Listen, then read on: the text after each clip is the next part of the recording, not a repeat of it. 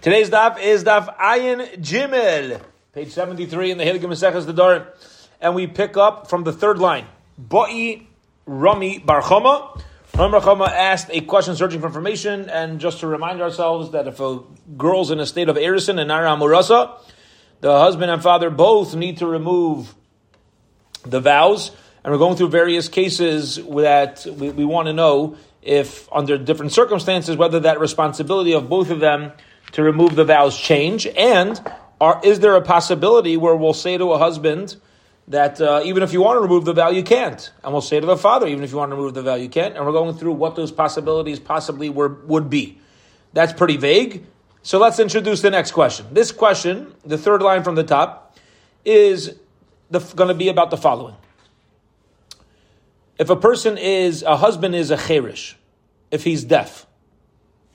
Now, we learned the pasuk. Remember, in the pasuk it says that when the husband hears the vow, he's able to remove it. And yesterday we ended off with a shaila, and we didn't get a final answer. Is can a husband remove a vow that he didn't hear? Now that was talking about a case where the husband's able to hear, he just didn't hear the vow. Now we're going to ask a shaila: What about if the husband didn't hear and he's not able to hear? So in other words, he's in a situation where if his ears would work, he would have been able to hear, except that he's deaf. So he can he doesn't have the shama, the the ability to hear. So is that a miler or over here? Does that help us? Does it hurt us? The fact that he's deaf, what's going to happen? So here we go. Fascinating. Shaila, Ba'i Rami Barchama. Rami Barchama asked a question searching for information. Cheresh, a deaf person. Mahu sheyefer le'ishtai. Is he able to remove a vow that his wife makes? Er if you're going to tell me in the previous question that we asked, now we didn't have an answer, but let's say a regular husband could remove a vow without he personally hearing it. Maybe at least we'll say that you know why he could have? Because he's able to hear. Avocherish, maybe by a deaf person is a different question. The bar mashmahu, he's not capable of hearing. They would have a different shiloh. Hainu the Rabbi Zera, and this would be following a ruling of Rabbi Zera. The Omar Rabbi Zera, kol aroy lebila, ein bila ma kefes bay, v'chol she'ein aroy lebila, bila is ma kefes bay. Now, let's just uh, pause here for a moment and explain this halacha. The Gemara here is just giving a, we'll call it a mushal, a parable of a situation where sometimes we'll note that by being fit to do something, even if it doesn't happen, you're fine. For example, a korban mincha. A korban mincha is a mixture of flour, oil, and levina, and frankincense. Okay? So what happens if you have all the ingredients for your korban mincha, but you just didn't mix it together? So the halacha is, as long as it's fit to be mixed together, let's say the flour, the oil, and the levina are all here ready to be mixed, the halacha is, even if you don't mix it, it's fine, because it was fit to be mixed. However, if it wasn't fit to be mixed, then we say it's not good. The Gemara is just using this as an example of the difference between a husband who could hear and doesn't, and a husband who can't hear. He's not fit to hear. So Aidoma, or maybe we'll say Vishama Isha Ma'akiv. Maybe Vishama Isha means the fact that the husband has to hear is not Ma'akiv, and therefore even a deaf husband is able to remove the wife's vow. So here is like a new Shiloh, fascinating question. And this Shiloh we actually have an answer to. Omarove, Rava says, Toshma, I'll prove to you that a deaf husband is able to remove his wife's vows. It says, Vishama Isha, and her husband heard her, Prat le'eshes chayrish shma mina. Excludes an eshes chayrish shma mina. I'm sorry. I, am sorry, I said that he, he could remove fakir, just the opposite. Retract, back up. This is a proof that a deaf husband is not capable of removing the vow because vishama is literal leishas cherish. This excludes the wife of a deaf person. I want to share one important yesod on the word cherish here. The word cherish, very often in halacha or when you go through shas, refers to somebody who doesn't have mental uh, uh, abilities. It's usually a deaf mute and somebody who just can't interact at all. Over here, we need to be dealing with the case of the husband simply a cherish, but does have the mental capacity and the ability to interact, because otherwise, what's the removal of a vow if somebody's not capable? Okay, so just to know, I'm just making a point that when we refer to a cherish, we're just saying the ears aren't working in the classic sense, as opposed to sometimes cherish is also giving off the inability to understand things. That's not what we're dealing with over here. Okay, period. Fascinating Shaila and a straight up answer. They ask the question searching for information. Baal, a husband, Mahu Sheyifer Lishnei Nosha Babasach. These guys got two wives, and they both made vows. Can he look at the two of them with one statement and say those those vows are gone? Interesting question. I saw. The pasuk says I saw her. So that is dafka. Does that mean dafka specifically one lady? I love dafka, or her means any ladies, even two. Amar Ravina Vina says, Tashma, come and listen, I'll prove an answer from the following. Brisa, Ein mashkin shtei saitais ka'achas. If you have two women who are unfaithful to the husband, the halacha is we don't have them drink the saita waters. The reason is because each one's going to be a little stubborn in front of the other. You know, I'm not going to admit that. I, see, by a that we're in doubt. So we, we, we want these women to either admit that they did it, tell us they did it, or, you know, or uh, risk death over here. We, we really want them to admit so nothing happens. Therefore, you can't have two women coming at once because they um, they'll be a little like arrogant in front of their friend, like a little uh, chutzpahdik in front of their friend, and they're not going to give in when otherwise they would have kind of cracked. Rabbi Yehuda says, Laimin Hashem that's not why we don't give two saitas together.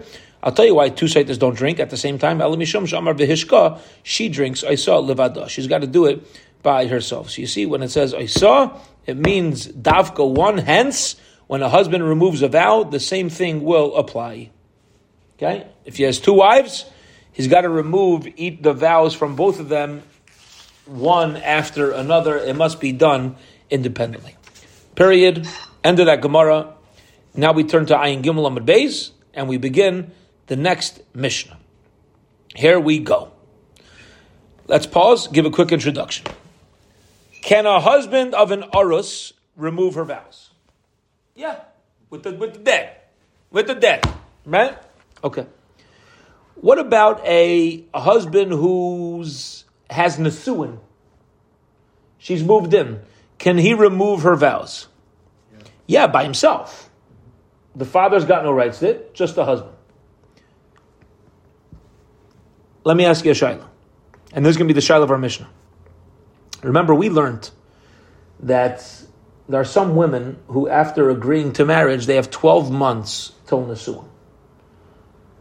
Other women have 30 days. What happens, let's say, when the 12 months are up or the 30 days are up and the husband doesn't take her in? He becomes obligated to support her financially. Remember that halach? He becomes obligated. Right. What happens as far as her vows are concerned, though? How do we view their status? Are they still in, do, do we still view it like Arison? Or do we say that now that the father has, I'm sorry, now that the husband has full responsibilities to the wife, maybe he also takes on the responsibilities of the vow.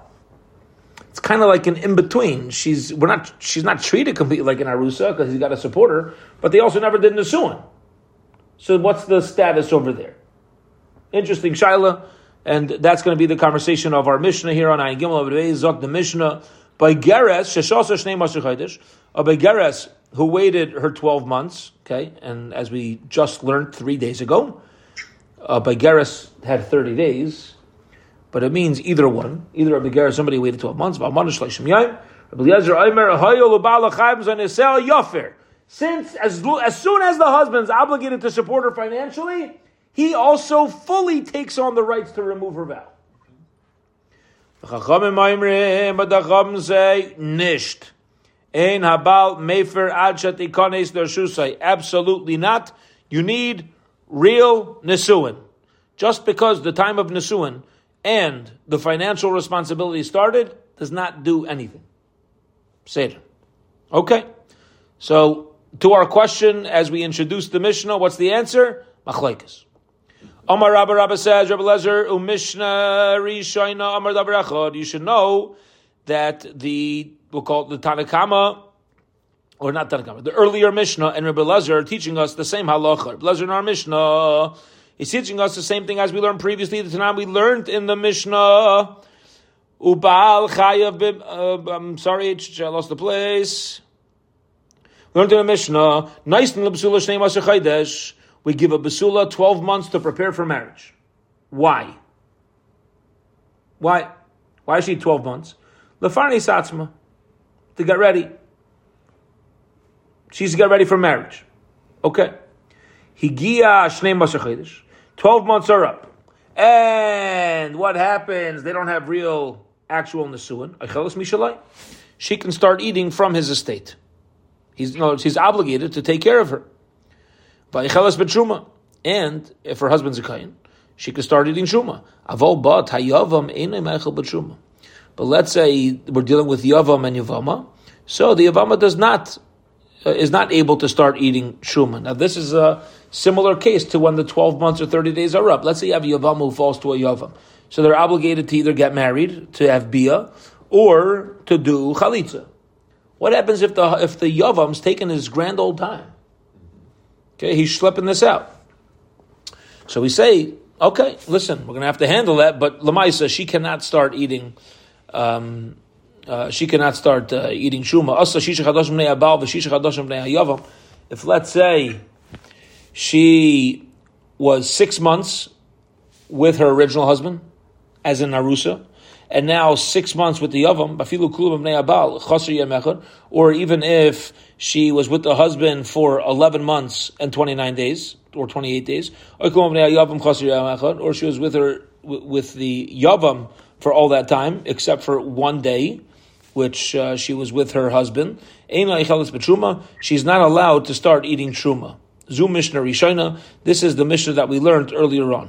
Bezdin shal achareim amru, but later on the Bezdin gave up psak and they said, "Ein isha betruma ad You need real uh, full throttle nesuin in order for her to be allowed to um, to eat truma. Okay, so you see from here that as soon as see from this, as soon as the time for nesuin arrives, we consider her to kind of be a nesua. Which, if you look in the Mishnah, Rebbe Eliezer says, "Hayulu balachayim yafer." That was Rebbe Elazar's expression in the Mishnah as soon as you become obligated to support her, you could remove her vows. Similar to this Mishnah in Ksubas, which says, time's up, you're now pretty much uh, Nesuin. Amalei Abai, Abai says to Rabbah, you know, you don't have a rai over there. Domalahi, not necessarily do Rebbe Eliezer, I'm sorry, yeah, does Rebbe Eliezer and that Mishnah fall in lockstep with each other? And I'll tell you why. You're trying to connect our case over here of the 12 months to that case of the um, as far as the darim to that case of mizaynais. No. Domalahi adkan like ashmi mishnah rishayna elamecha b'tshuma darabon. Over there, remember we had this in Ksubas that the mishnah over there could, is possibly only dealing with shuma derabon. That once the twelve months are up, she could eat rabbinic shuma. Avon adarim dairaisa imalite may be more strict on adarim which are biblical. Bidaraisa gives the rights of the husband and father to, to remove the vows. So when you're dealing with a biblical thing, Mehechatesi, who says that Midaraisa, we're going to consider this to be Nisuin if it's not real Nisuin yet. And also, Rebbe Eliezer, who allows the removal of the vows and considers them to be uh, married, Maybe that's only as far as the lochas of Nadarim are concerned. Rav Pinchas Mishmei the Rava, because Rav Pinchas is Allah in the name of Rava. Damar, the Rav Pinchas says the name of Rava. Kol deres. Whoever makes a vow, a woman, al das baila hinaideres.